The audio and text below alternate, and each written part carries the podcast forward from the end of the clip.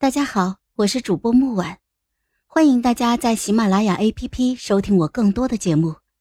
今天我们带来的故事叫《江家大丫鬟》第五集。李将军这一仗打了有一年多，这一年多的时间里，老爷把江家一半的产业都交给了大小姐，大小姐做的很好，老爷每次离开都一脸的骄傲。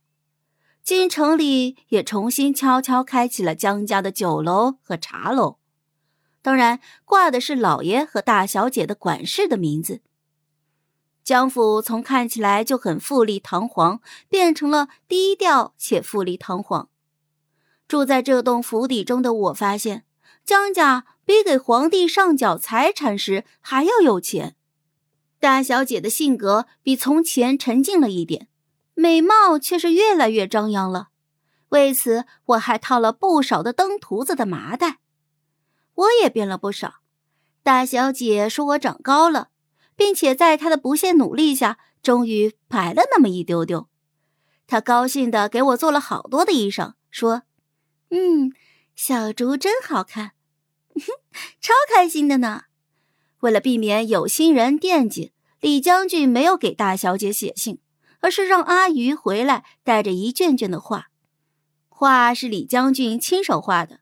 大小姐看的时候没有避着我，所以我也算是亲眼见证了李将军的画技从三岁小孩蜕变成了十三岁的小孩，好歹能够看清画啥了不是？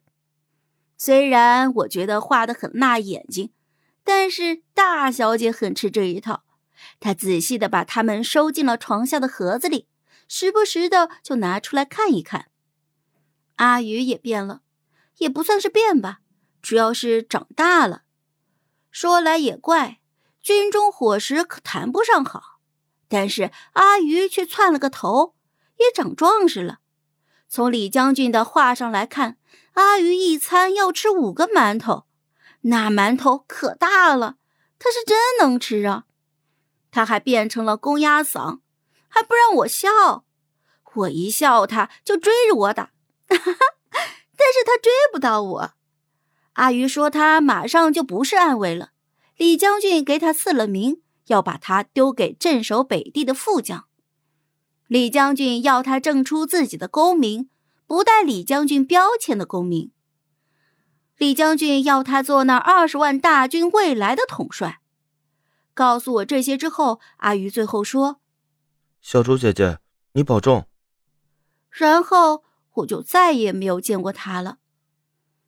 阿鱼不再来之后，大小姐和李将军就断了联系。我们所能知道的只是战报上某月某日退败，某月某日大捷，以及某月某日柔琪公主起驾北地与李将军会合。世人都说柔琪公主情深意重，胆子也大，和李将军般配无比。大小姐第一次表达出了嫉妒，她拧着眉，把手心都抓出了血痕。我不喜欢她不开心，她就应该每天都笑着的。男人都是大猪蹄子。冬至的时候，前线传来了不好的消息，李将军失踪了。大小姐知道后晕了过去，当晚就发起了烧来。我坐在她的床边，握着她的手，眼泪掉个不停。我该怎么办呀？我好恨自己不够聪明呀！我呆呆的看着大小姐的脸，哭坐了几个时辰。半夜的时候，大小姐的烧退了一些，她死死的抓着我的衣袖，声音嘶哑的问：“小竹。”小猪，我可怎么办？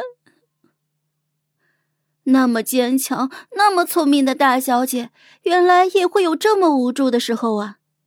我轻轻的把她的手指掰开，用双手握住，半跪着看着她说：“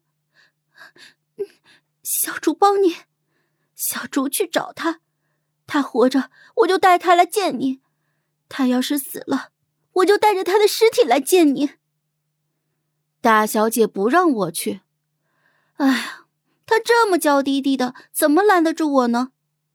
从我骑马赶路的时候起，我就不是江家大小姐的丫鬟小竹了，我是阮青竹，苦竹山庄百年来最年轻的教习阮青竹。我无父无母，被老爹捡回山庄。老爹说我应该叫天生地养，不然怎么会是百年一见的习武奇才？但是师兄说我的天赋是拿脑子换的，师兄真讨厌。苦竹山庄有个很奇葩的规定，不论身份背景，任何人都可以用一个承诺来换山庄的半部秘籍。因为这个规定，不管谁是这天下的主人，山庄都屹立不倒。也因为这个规定，天下近一半的习武之人都要尊庄主和教习一句老师。苦竹山庄一直都是最聪明的做庄主，最能打的做教习。我们这一代庄主是我二十五岁的秦师兄，教习是我。巧的是。山庄的根基就在北地，更巧的是，我有资格使用那些承诺，所以江府的丫鬟找不到失踪的李将军，但是苦竹山庄的阮青竹是可以的。我到达北地的时候，天已经特别特别冷了。秦师兄早两天就接到了我的信，命两个师侄到北地和我碰面。虽然是师侄，但是他俩都挺老的。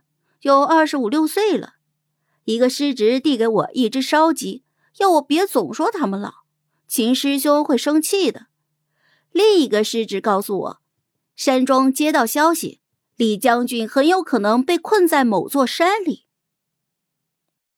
好了，本集故事就到这儿，我们下集见，记得订阅和点赞哦。如果你有喜欢的故事，也欢迎在留言区告诉我们。